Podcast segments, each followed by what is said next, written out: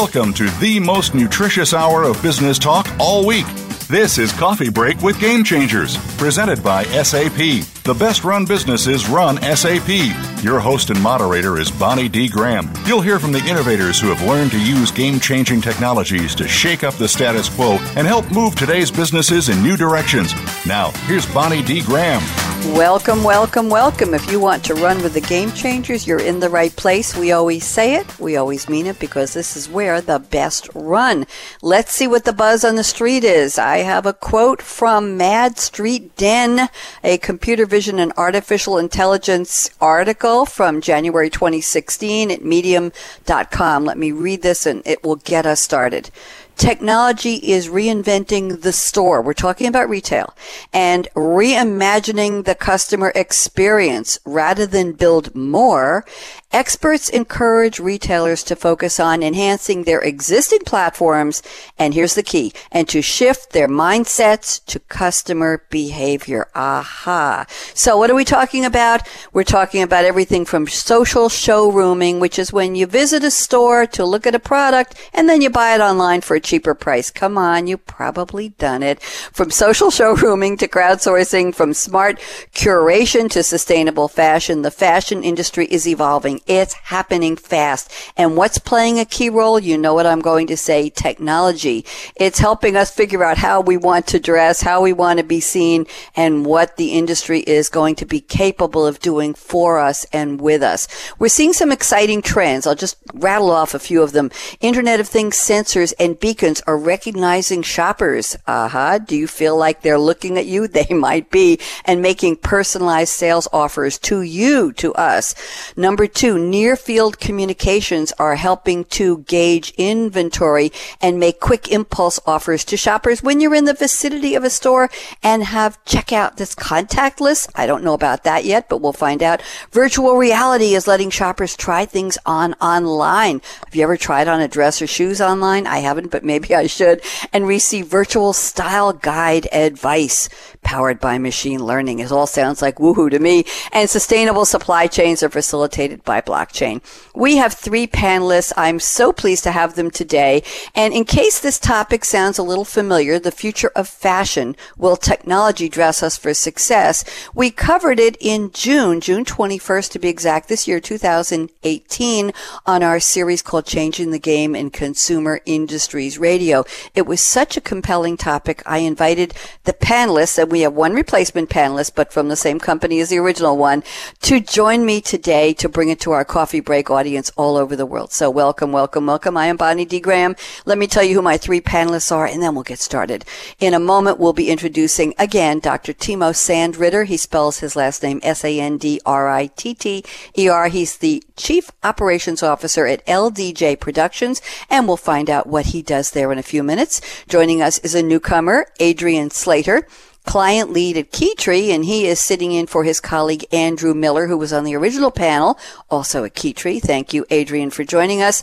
And third up is our returning panelist, Peter Akbar, a solution manager at SAP. So, gentlemen, thank you for joining me. And let's go around the table to Dr. Timo Sandritter. Timo has sent us a quote from Mark Twain. If anybody doesn't know him, 1835 to 1910, real name Samuel Langhorne Clemens, American writer, humorist, entrepreneur, publisher, and lecturer. Timo, they always had so many titles they gave themselves back in the day, or maybe it's just what Wikipedia does. He wrote The Adventures of Tom Sawyer and the sequel, The Adventures of Huckleberry Finn, which is often called the great American novel. Here's the quote. Whenever you find yourself on the side of the majority, it's time to pause and reflect. Timo, welcome back. So let me read your quote. Adrian's going to wait patiently for me to get back to him. So whenever you find yourself on the side of the majority, it's time to pause and reflect. Welcome, Timo, and tell us how you picked this quote from Mark Twain, please. So I think it's uh, it's truly a reflection of my life. I've uh, you know growing up um, in a fair, fairly bureaucratic society, um, I've always found myself swimming against the stream. I remember there was a, was a certain quote, um, just like the one from Mark Twain, that went along the lines of, uh, you know, sometimes you have to be the sand in the engine of the world and not just the engine. And so growing up, uh, whether it was in school or even at the university or at my, my first few um, places of work, I've always found myself more on the side of the minority, challenging um, I guess, the maturity. And so um, it has helped me in that role to be a challenger many, many times, um, to bulletproof different scenarios, but also to, to really step back and reflect. Because, you know, just because the majority believes in something doesn't mean it's right. Absolutely. Very interesting. Timo, relate that to retail for me, for pa- fashion specifically, in terms of, let's see what, what Mark Twain would say on the side of the majority. Does anybody want to be on the side of the majority in fashion retail today? Well, I think it's a, it's a very interesting scenario, right? Because you have the, the big players in fashion that move almost like you know big battle tanks, and then you got the little speedboats on the side that come in as innovators, and so you got a combination of both. Um, some, the majority, still you know trying to to move slowly a certain way, but very consistent and very predictable. And then the, the speedboats coming from the side is, is truly disruptors. And so it's a really interesting time right now, especially you know when mixing two different two different players. Thank you very much. And and we did a show on one of my other Game Changer series recently, Timo, and we talked about how the fast and agile is going to beat the big and established and slow. Is that true in fashion? Are the are the newcomers, the spin-offs, the pop-up stores, are they going to be the ones that get the be the quote unquote shiny new penny who's going to get all the attention? What what do you think? I actually think you need both, right? I mean, I think there's no one way that fits it all. I think it's important to have that big battle tank, so to speak. Yeah, and, and I like to speak in analogies, but having a big battle tank, having a certain foundation that's uh, reliable and dependable and, and stable, so to speak, and then also having the agile components on the side, like those little speedboats that can go out and do what mm-hmm. they do and then come back. But I think I, I think the whole one way fits it all simply doesn't apply here. Um, when it comes to fashion, we still deal with a lot of different cultures. So as the consumers move away into different generations, uh, so will fashion as well. Uh, but I think it will take a lot longer than, than technology, so to speak, in terms of, you know, software development moves a lot faster than fashion. Thank you very much. Very interesting. I, I, think of established retail stores where fashion is just part of it. It could be home fashion, men, women, children's fashion, uh, shoe fashion, lingerie fashion, everything. I'm thinking of fairly big box, uh, shall we say, discount stores that, that happen to be one of, one of them happens to be my favorite because you never know what is going to be on the shelf, Timo. You never know from day to day. It's like going to a new store because you never know what they're going to have in any particular department. And that's part of the fun of it. But one of the things that plagues them is that the checkout lines are always enormous. You have to make a time commitment balancing how much time do I have to shop? Do I put in my shopping cart what I really want? Do I really want this stuff? Yes, I do. Am I willing to wait 15 to 20 minutes on a line to pay for it? Maybe not. So that's that's something we can talk about in terms of successful retail. Is it successful when you've got people backed up at the cash register. Interesting conversation. We'll save that one for later. Timo, thank you very much. And now let's move on. Adrian Slater, I am reintroducing you. Adrian, client lead at Keytree, and Adrian has sent us a quote from Dr. Ralf Speth, S-P-E-T-H, the CEO of JLR, that's Jaguar, as they say here in the States, Jaguar Land Rover. He was born in 1955. I call him a young man. He's a German automotive executive, currently CEO of JLR, as I said, after his his original roles at BMW, where he started and stayed for 20 years, Linde, L-I-N-D-E, and Ford's premier automotive group. And under Dr. Ralf Dieter Speth's management, JLR has increased its workforce. He was quoted in 2015 as saying, we have added more than 17 thousand people in the course of the last five years. He says, I guess we are the biggest R&D investor in the UK in the automotive business. And he's been knighted and honored all over the world. So here we go. Here's the quote. If you think good design is expensive, you should look at the cost of bad design. Adrian Slater, welcome to Game Changers. How are you? Uh, hello, Bonnie. I'm very well, thank you. Thank you for inviting me today. We are delighted to have you, and a shout out to your colleague. As I said at the opening, Andrew Miller was with us for the first part of this topic, and he referred you to us, and we're very happy to have you. So, talk to me about this quote. How does it relate to our, well, design is in there. How does it relate to our topic about fashion and technology? Adrian? Um, yeah, well, this it, it's an interesting quote, um, and it's particularly relevant for, for, for me, especially. Um, we do a lot of work with Jaguar Land Rover, so we understand exactly where the CEO is coming from when he talks about good design. And actually, a huge amount of what we do as a company is around the user experience and design, and it is very tempting uh, when customers have projects to um, get to the result, end result as quickly as possible and sometimes compromise on the, the investment in good design. Um, and I think there's a huge realization, certainly in the last couple of years, that good design is absolutely paramount. Uh, if you rush something through, put it live, whatever it might be, it could be fashion, it could be a car, it could be a piece of software, it could be anything if you haven't invested in good design, then it's going to be very difficult to um, to maintain that. It's going to end up potentially losing your revenue. Certainly, could lose your brand value, and you'll end up with higher costs as a result. So. You know, it, it resonates very well with me because I spend so much time with customers and, and companies doing this type of work um, that we make sure the design is, is is invested in right at the outset of, of any sort of uh, initiative. Thank you, Adrian. And I'm thinking of good design. I'm thinking of it literally in terms of what the fashion industry is is selling. Um, I guess we could think of it in terms of anything.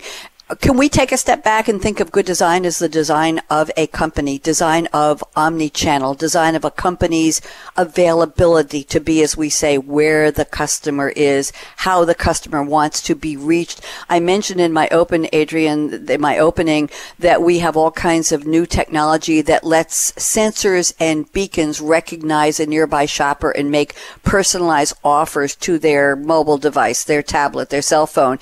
We have uh, virtual reality letting them try things online. Do you think that good design, we can say, encompasses the way companies reach out and make themselves accessible to their customers and prospects? What do you think? Uh, absolutely, it does. Um, and again, this is thinking about the customer's journey, the customer's experience. Mm-hmm. You know, there'll, there'll, be two words that I use uh, a lot today. One is around service, and one is around the experience. And you have to focus on both of those. So you know, a customer going online to be able to do something online, whether it's create a wish list or a shopping basket, and then come into a store uh, and be greeted by somebody who maybe knows who they are already because um, they've given them permission to share their device details and can track them in the store and then be able to pick up where they left off and, you know, continue that journey, make it seamless, make it easy and make it feel as though that customer is really respected and, and known by the, the, the company that they're visiting. You know, I think, I think that's absolutely key to the, uh, the whole user experience, end-to-end design of that journey. Thank you very much. That's where I was going with it. I appreciate that. And Adrian, welcome. And let's go around a little farther around the table to Peter Akbar joining us again. And Peter has selected a quote from Nelson Mandela. I think everybody knows who he was, but just briefly, Nelson Rolihlahla, Ro, Rolihlahla Mandela, 1818 to 2013. That can't be. It's got to be 1918 to 2013. He was famous, but not for that. South African anti-apartheid revolutionary, political leader leader and philanthropist. He served most famously as the president of South Africa from 1994 to 1999. And here is the quote. Interesting one Peter has selected this time. Education is the most powerful weapon which you can use to change the world. Peter Akbar, welcome back. How are you today? Hey, good, and thanks very much, Bonnie, for the uh, for inviting us back. And yeah, all good. A little bit rainy. My pleasure. Okay, but uh, but still good. Thank you. Good. Talk to me about this quote. I was surprised to see the word education in it, but I love the idea of changing the world. Of course, we know Mandela was yeah. that was his mission. Yeah, so, how related yeah, to the fashion? I, was thinking about this and about the um, you know changing the world through education, and whether it's you know the world, your world, your business world, education is vitally important. And you know when I think about why that grabbed me, it's, you know, when you think about trying to make complex things simple, especially in fashion retail, whether it's, um, you know, you walking into a store and uh, doing something simple like, you know, doing a pre-checkout, um, or doing good design. I mean, all of those things are, are pretty complicated, but, but trying to make them simple is massive. Um, and I think it's through the, the, it's only, you can only make stuff simple if you understand it. And you can only understand things if you if you're educated about them. You know, and, and that even goes into the daily running of a business. If you're running a business and you're not educated on what's happening on a day to day, you know, mm-hmm. what is mm-hmm. the stock level at the store, you know, uh, minute by minute. Um, if I don't have that education, um, then you're lost, right? So, you know, the ability to change the world, whether it's a business world, whether it's the world, um, is vital. And I think that's uh, that's all down to the education, and that goes right into into the systems that we deploy, how we design stuff, uh, and ultimately how we use stuff. Thank you, Peter. Interesting. And, and education, I'm thinking in terms of the omni-channel and things I mentioned, all of the sensors. We're in the era of big, bigger, and biggest data right now. We're in the era of of data lakes, and we did a show the other day on data swamps and data oceans. All of this data coming in. Just a quick question for you: When it comes to education, are there special roles in retail companies today for people who can be, shall we say, data scientists and say, okay, within a 25 foot range of the front door of our brick and mortar presence in a mall, in a, in a retail mall, uh, we see these customers have already bought something from us. And should we or shouldn't we make them the offer? Should it be a special discount or should it be just a welcome to the store? We've got coffee and donuts for you waiting inside. Uh, uh, is, is there, are there new roles where people need to be educated in the analytics of yeah. what do you do with that data? Tell me what you think. Yeah, no, I love that. I mean, and, and that's Thank you. now, right? Because, you know, if you sign up, I mean, and typically, you know, it, it, uh, a retailer's not going to recognize you unless you you signed up for something, and typically you right. might have signed up for one of their apps, um, or you know you're a great customer and they give you a, a special app, for example, or you just sign up to be to be part of their um, their world. But by doing that, you can consent that they recognize you, and then it, there's all sorts of good stuff that can happen. And just like you mentioned, you know, you could be outside a store and you know, to pull you in, they could they can text you and say, hey, you know, this this uh, you know, there's a cool thing happening, an event. Um, and this ties back into two things. I think it was it was Timo or Adrian who mentioned um, the uh, you know the, the doing less with more in the stores, and in other words, you know, making them a, a, bigger and better experience. That's that's a vital part of that, being able to connect. Um, but you're right. The marketing folks, you know, it's mm-hmm. moved on, right? The game of just sending people emails and, and the print media, the internet media, um, from a marketing standpoint, is moved now because we can now use technology to address the, the if you like, the market of one. So mm-hmm. and, and it's you, Bonnie, right? So it's you as you go past that store, you know, knowing what you like, um, and it could be that you like to be shopping when there's like no queues, no, no lines in the, yes. in the, in the checkout. So they could tell you, hey, the checkout line is really low. Come on in, right? So it's it's directing to the market of one, which we're seeing now, um, rather than the market of hundreds or thousands. So that's a big one. And um, I think that the uh, you're right. The it is it is evolving new roles in stores uh, and in people who manage stores in retail to look at that market of one. So absolutely, um, and I think also understanding trends, looking at that huge data. Uh, I think you mentioned the word oceans. And yes, you're right. Data lakes, data swamps, data oceans. Right. Oceans. So finding out the trends, what's what's going in there um, for those marketers to help you get what you need and get what you want as a, as a consumer is, is becoming even more important. Thank you. In- interesting. Uh, I was just mentioning a moment ago about being in a retail store with long lines. Uh, I had some time to quote unquote kill about two weeks ago, I went for a dance lesson, and unfortunately, the ballroom studio had a misunderstanding with the person who booked my time with my teacher, and they were closing at 2 p.m. when we had arrived. So they apologized, and I had nothing to do literally for an hour, and I had to be somewhere else on the other side of. I'm in Raleigh, Durham now, and I had to be somewhere else that was about a 20 minute drive away. So I had time, and I looked at this small shopping mall, and that favorite store was there. I'd never been in that store. I walked in and the line was literally 15 to 20 people waiting and there were five cash registers open. So I had to do the calculation. Do I have time to shop? Find something I want. Is it worth it to add in the time to wait on that line? Now, Peter, if they had had me, and I, I believe I'm on their email system, I believe I'm in there. If they had had that in place, they could have texted me and said, Bonnie, we know you're in the store. Okay, through sensors, I would have accepted that. the line is shorter now. Well, when I finished buying what I really didn't need, but I really liked a couple things, I did. It was all vanity purchases, completely fluff, and, and they didn't need it. But there was some some cool stuff. A dress with sparkles. I like sparkle. Blah blah blah.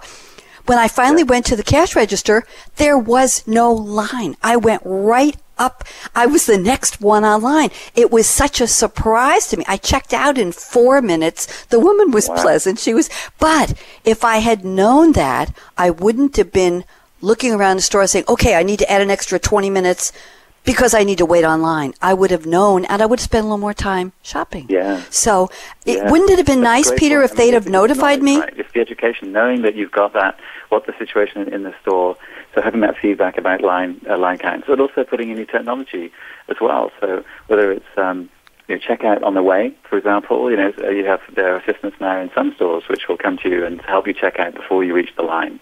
Um, but there are other things that you can do. You know, if, if, if you've got a whole bunch of stuff and you can't wait, then there's, and the line for the, the, the, the intermediate checkout is, is too long. You know, why can't you park the stuff say, say, right, I'm going to pick this up later. You've got my details, yeah. and come back, and, and someone's checked yeah. you out, and here's your receipt. I mean, there's a whole bunch of stuff that could be done to, to personalize. I think make the store experience so much better. And I think, uh, I think as a, as a, you know, every consumer, there's no consumer I've ever met who says they like waiting in a line. so, you know, that, that I think using technology and, and understanding you know queue lengths, line lengths, etc. is is uh, is a real asset, and would certainly I think increase sales for the for the retailers that can uh, can deploy that kind of technology. Thank you. And that goes back to my opening quote. Technology is reinventing the store and reimagining the customer experience. I want to get, before we find out where you all are today, what your, what's in your cup or what you love to drink and what you do, I just want to circle around the panel and ask for some feedback on this little sidebar conversation I just had with Peter Akbar. Dr. Timo Sandritter, what do you think about the use of technology and acknowledging, recognizing, reaching out, making life easier for the in-person customer like I just described? Timo, thoughts, please?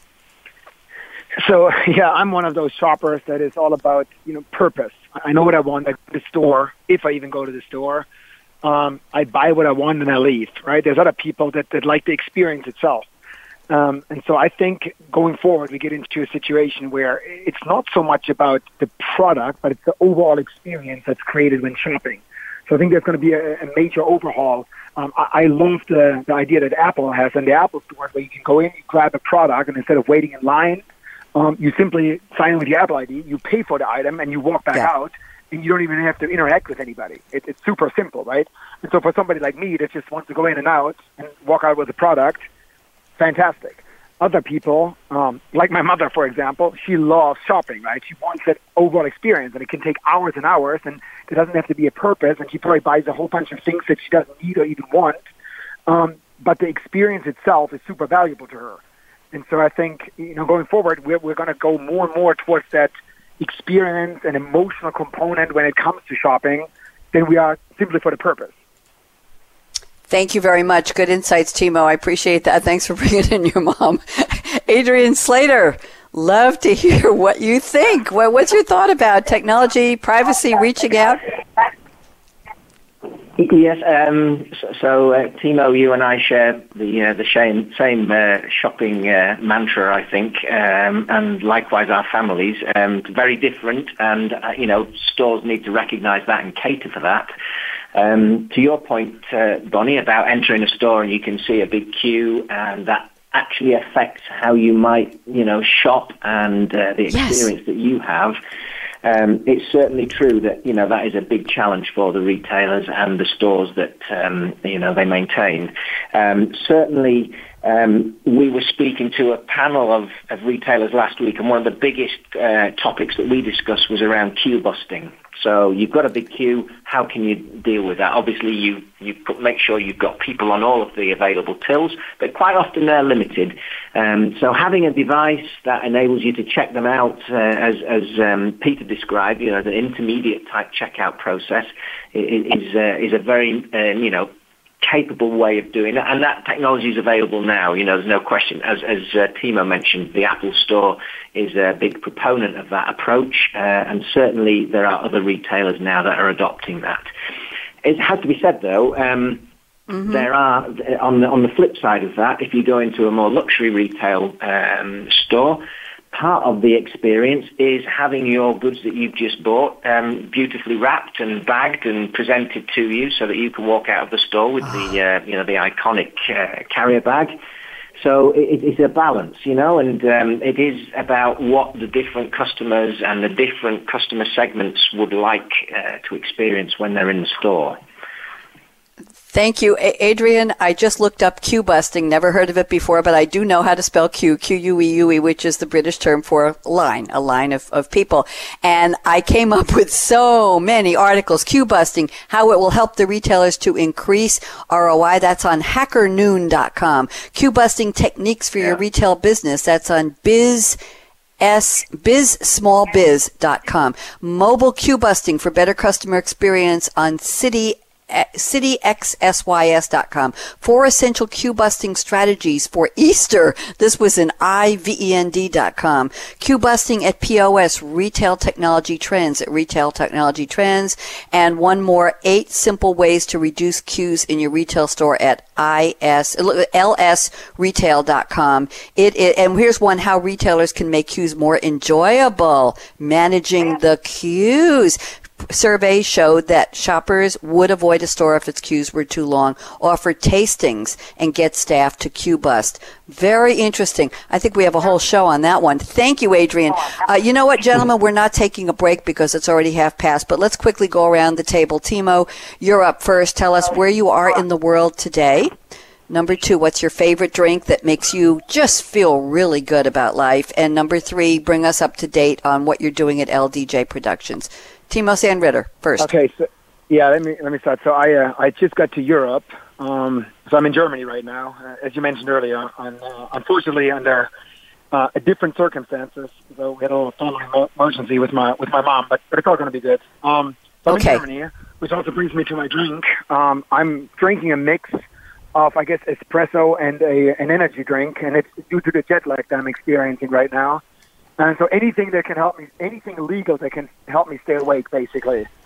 Um, but I just got here and I'm leaving again on Sunday. So yeah, I'm just trying to get a little bit over the jet lag, but not too acclimated towards the European time zone. So I get back to the US on Sunday and uh, be back at normal. Um, let's uh, let's take a minute to spend on LDJ. Um, LDJ is the executive producer of New York Fashion Week. New York Fashion Week is definitely our marquee event. Mm-hmm. Um, but in addition to that, we activate a lot of live shows, and those live shows are in uh, a lot of the vertical, vertical markets, such as, of course, fashion and beauty, technology, and even automotive. Uh, and so, any any time there's a large live show taking place, anything from the planning of the show, the choreography, um, staging it, anything included, even the staff, we produce those live shows. Um, it's big on experience, so it's, it's not about just simply producing a show, but it's truly uh, about producing a, a long-lasting experience and, and a warm feeling in the audience. Wow, I did not know that's what you did. Maybe I forgot from last time. Absolutely fascinating.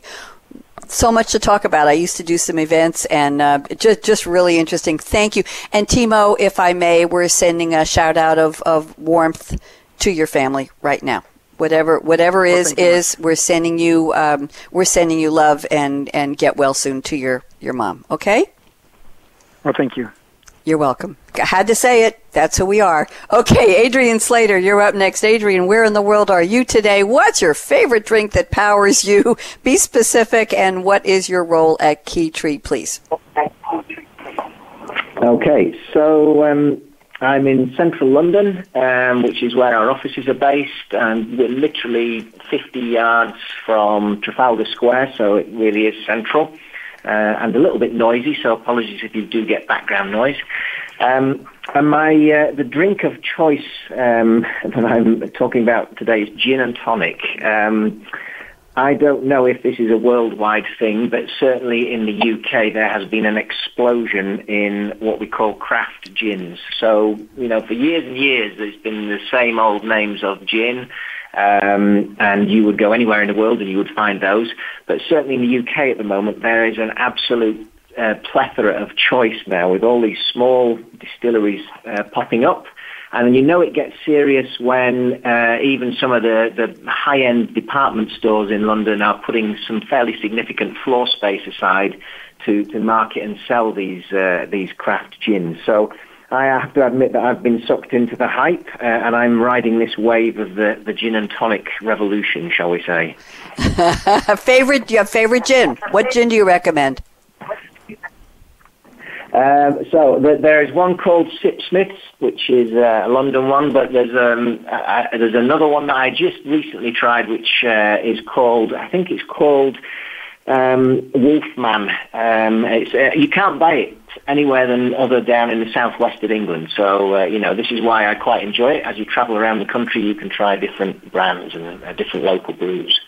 Wolfman Gin. I'm looking it up real fast to see I don't. Wolfman, Gin, uh, Gin the Wolf Warrior. No, I'm not seeing it. Wolfman, W O L F M A N. Wolfman Gin. Yeah, I'll find it for you and I'll tell you. Please do, because I pride myself on being able to look up drinks. What was the other name of the first gin you mentioned? Uh, Sipsmiths. S I P S M I T H S. I will find that one. Just give me a sec. Here we are. Sipsmith, S-I-P-S-M-I-T-H at Premium Gin, handcrafted London dry gin. Beautiful bottle. You can go to sipsmith, to their home. Sipsmith is the first copper pot distillery in London for nearly 200 years. Take the 360 tour and you have to give your birth date when you go into the website because they want to make sure you're old enough. Happens to me all the time, Adrian. They always want to know if I'm 18 and I. Likewise.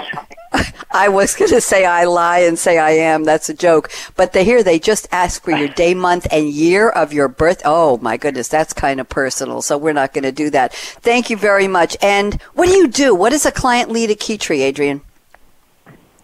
So I um, I look after um, most of our retail clients, um, and you know, Keytree, uh, we're an international award-winning sort of design and technology company. We, we implement software for customers, but we do a huge amount of user experience design. Uh, we've built a couple of apps that are relevant to what we're talking about today in, in-store associates. So um, mm-hmm. I look after those retail clients that, that we engage with um, and um, try and keep them as happy as I can. Thank you very much. That's the goal, and I'm sure the Sipsmith keeps you happy. And Peter Akbar, where are you in the world today? What's new in your role? And in between, tell me, what's your favorite drink? Peter? Okay, thanks, Bonnie. Yeah, so I've been doing a, a bunch of travel lately, and uh, I found myself uh, in the UK. I'm in the West Country, so to the west of uh, of Adrian, in, in, a, in the Georgian city of Bath.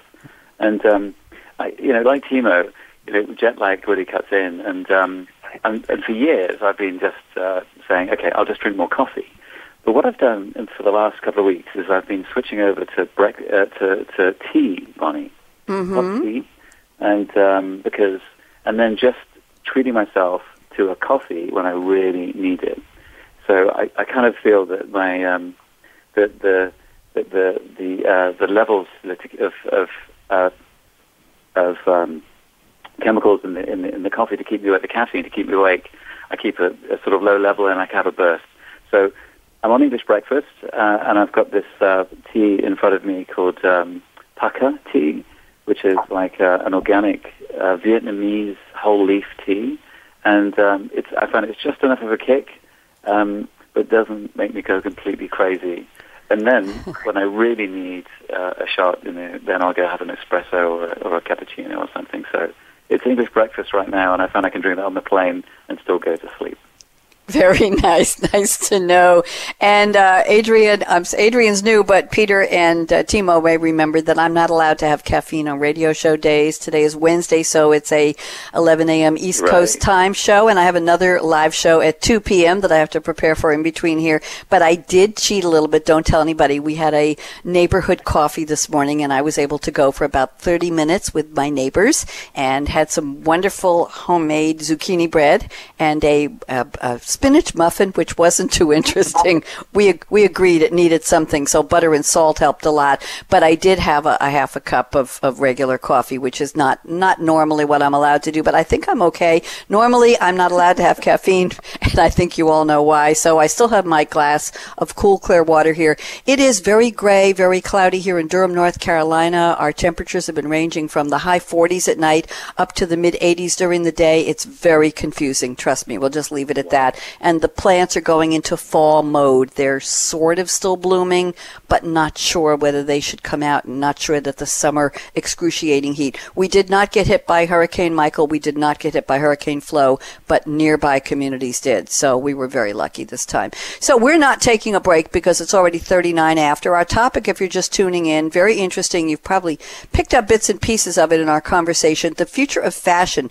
Will technology dress us for success? And the concept of dressing us is as much from the perspective, the point of view of the business of fashion retail, the business of retailers, whether they're brick and mortar, whether they have a physical footprint, whether they're just online. Omni-channel, of course, comes into this. What is the role of technology? How much data is being collected? What do we want them to know about us? How do we want to be contacted and treated? What kind of customer experience do we need in order to stay loyal or become loyal customers of a particular company? My special guests today are Dr. Timo Sandritter at LDJ Productions, Adrian Slater at Keytree, and Peter Akbar, AKBAR, if you want to look him up at SAP. So we're going to go around the table on a couple of topics here until we come up to our predictions round.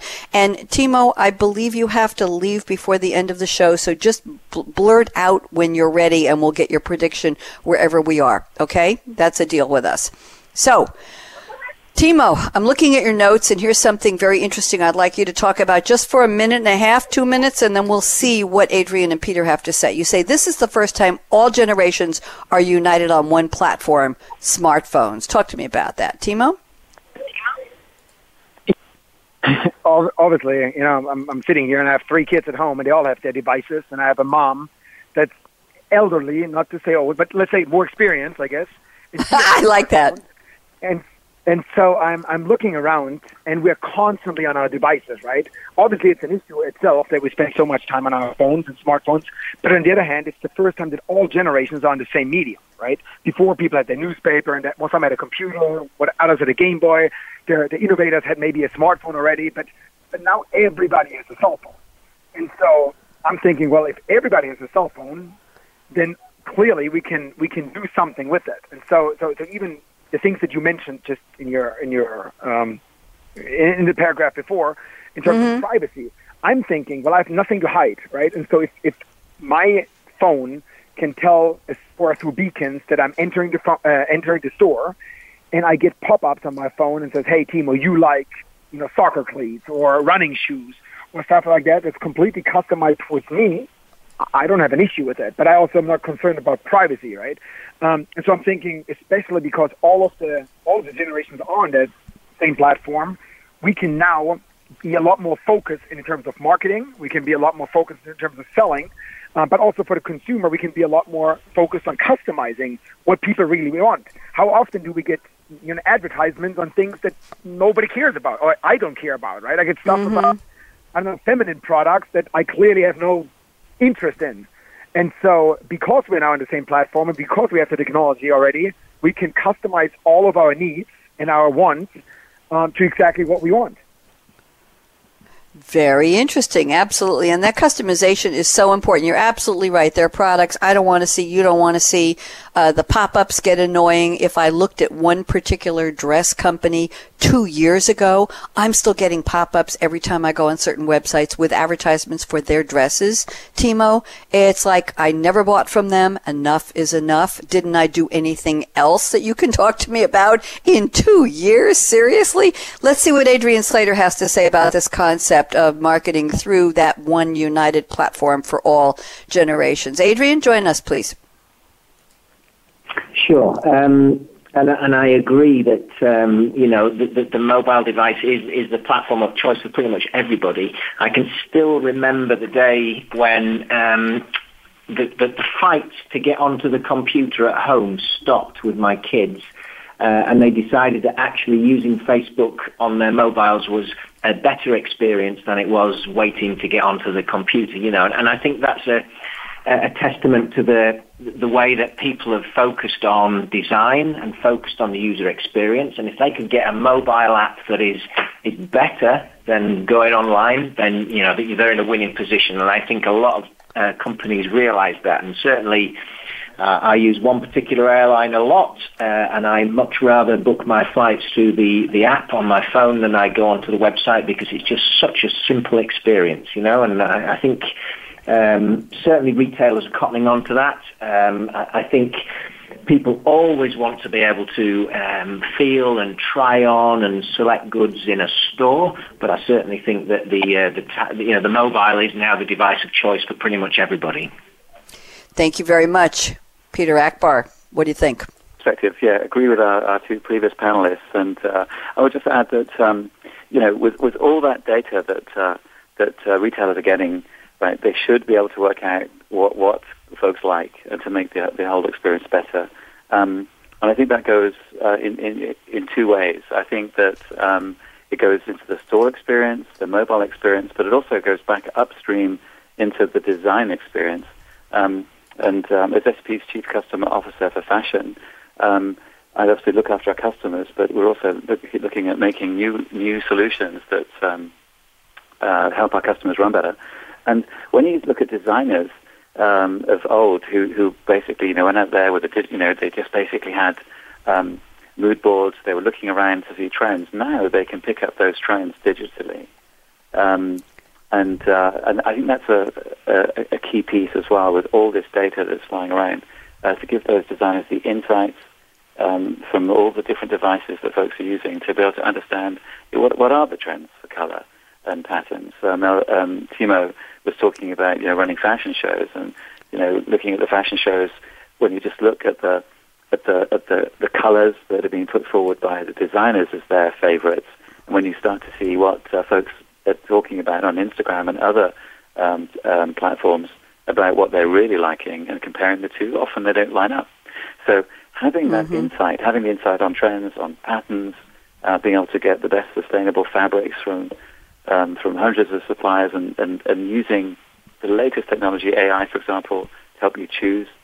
Uh, I think that this is going to become more and more uh, prevalent, and it means that there's going to be less, hopefully, less and less stuff in the in the store that you don't want to buy, because ultimately, it's about making sure that when you go into a store, you have a great experience, but ultimately, there's something there that you really want and you really need, and and uh, uh accessing and making sense of all these data streams to help put that right product on the shelf in that fashion retailer is what it's all about too.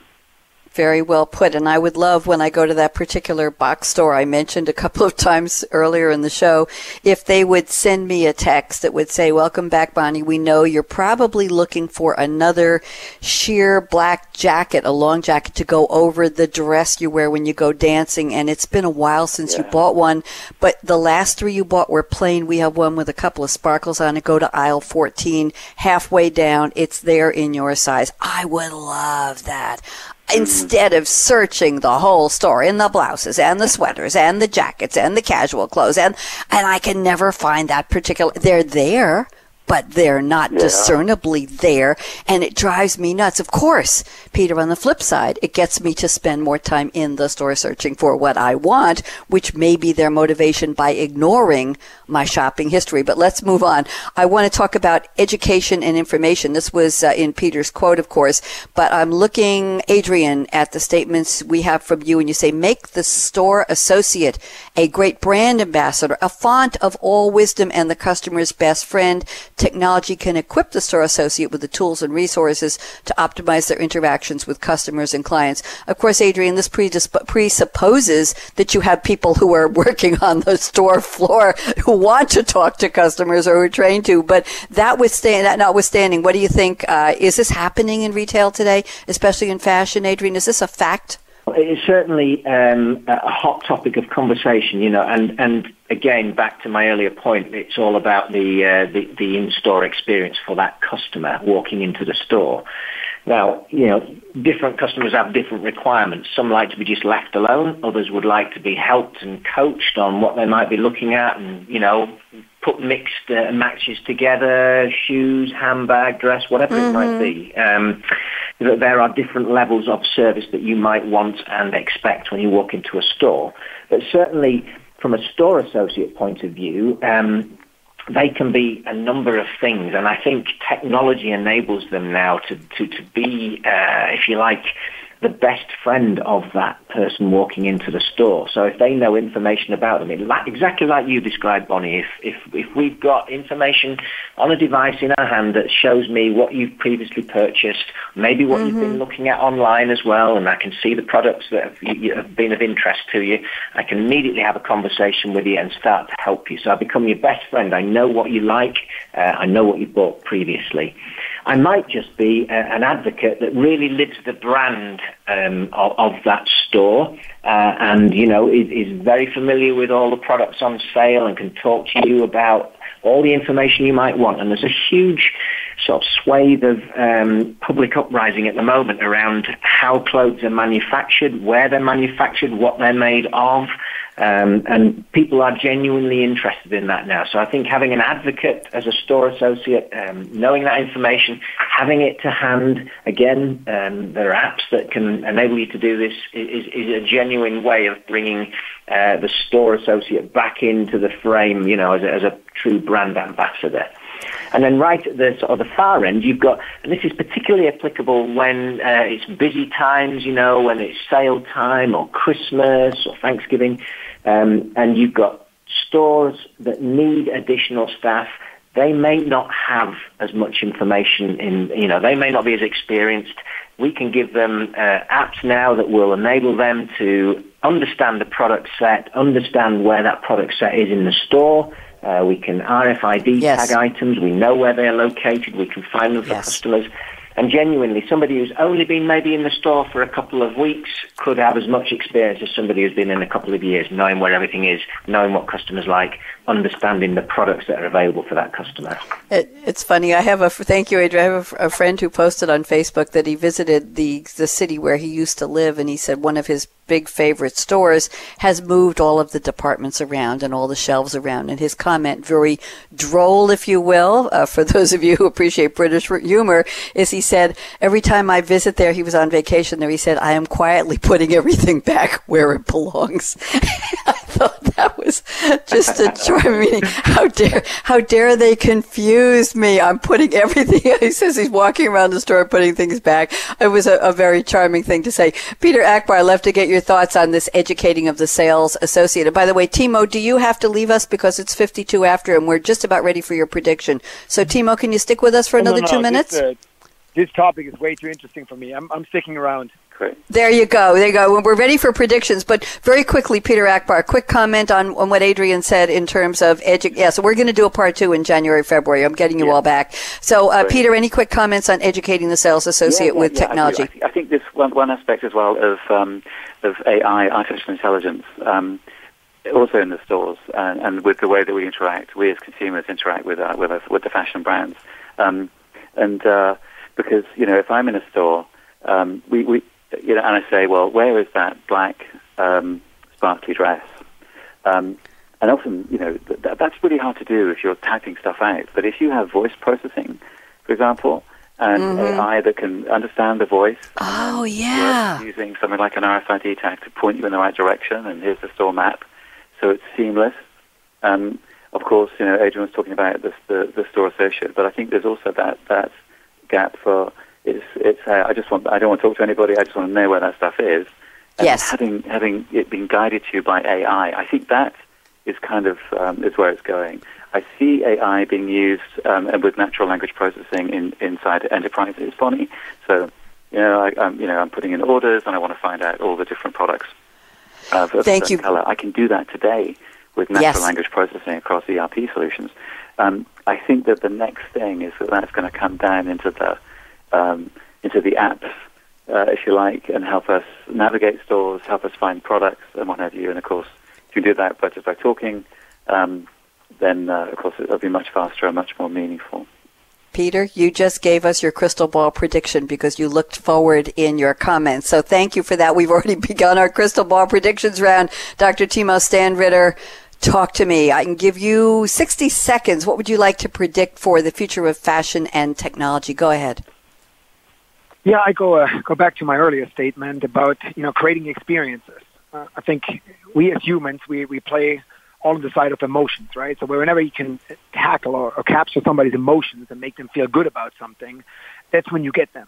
And so whether we watch movies, whether we go into stores, that experience itself that's created for us or to us, and especially if it's tailorized with technology towards our exact needs, I think that is what captures the audience and that's what captures the consumer. So looking forward, any any retailer, any fashion designer, you got of course the exclusive brands that will always be just fine. But then the big market component, if you understand how to truly create an experience for the consumer, that's how you're going to sell production. And uh, and so I'm excited to see what technology is going to do to us because I believe it will play a major role and continue to play an even bigger role in the future. And so I'm really excited to be part of that. I'm glad you are. And Adrian Slater, I'm excited to tell you you've got exactly 60 seconds for your prediction. Keep it short and sweet. Go ahead, Adrian. Sure, will do. Um, so, so, yeah, my, my, prediction really is just around the pace of change. Um, we've seen, you know, a huge change in recent years in retail and, and in the stores and uh, the online retailers that are coming to market and continue to grow. Um, and I think the, the, the acceleration, it, it, will just accelerate. Uh, I don't think there will be anything that slows this pace of change down. Um, but what I do think is the um, the way in which technology helps and assists that experience will become more and more integrated and more and more seamless. Um, and, and you know, I think that's the key really. Um, the, the, the customer experience has to sort of be the focus for, for everybody involved. Um, and there's such things as Peter was discussing around AI and machine learning are going to be a key driver for that. I think we're really only just starting to uh, explore what's the possibilities of, of, those technologies. You know, product recognition from just scanning an item of clothing and knowing what that item of clothing is without even looking at a barcode. You know, it's, it's feasible already. So I think it's a genuinely exciting time to be in the retail space. Thank you very much, Adrian. I want to do a special shout out. Three wonderful panelists, Dr. Timo Sandritter. Again, best wishes to your mom. Hope she feels better very soon. Adrian Slater at Keytree, Peter Akbar at SAP. A shout out to Aaron Keller, our engineer extraordinaire at World Talk Radio. I'm Bonnie D. Graham. Uh, gentlemen, I am inviting you back for part two or part three, whatever we're up to, because as uh, Timo said, this is just too too exciting and too interesting a topic. So look for an invitation for me to come back on Coffee Break, probably late January, early February. So I want you to save a date for me. Appreciate that very much. Here's my call to action fasten your seatbelt. What in the world are you waiting for? Go out and be a fashionable and tech motivated, tech driven, tech informed game changer today. Just like Dr. Timo Sandritter at LDJ Productions, just like Adrian Slater and his colleague Andrew Miller at Keytree, and just like Peter Akbar at SAP. I will be back at 2 p.m. Eastern with a new episode of Changing the Game with Predictive Machine Learning right here on the Business Channel. You don't want to miss it. Have a good one. Bye bye. Thanks again for tuning in to Coffee Break with Game Changers, presented by SAP. The best run businesses run SAP. To keep the coffee break conversation going, tweet your questions and comments to Twitter, hashtag pound sign SAP RADIO. Please join your host, Bonnie D. Graham, again next Wednesday morning at 8 a.m. Pacific Time, 11 a.m. Eastern Time on the Voice America Business Channel. Have a great week.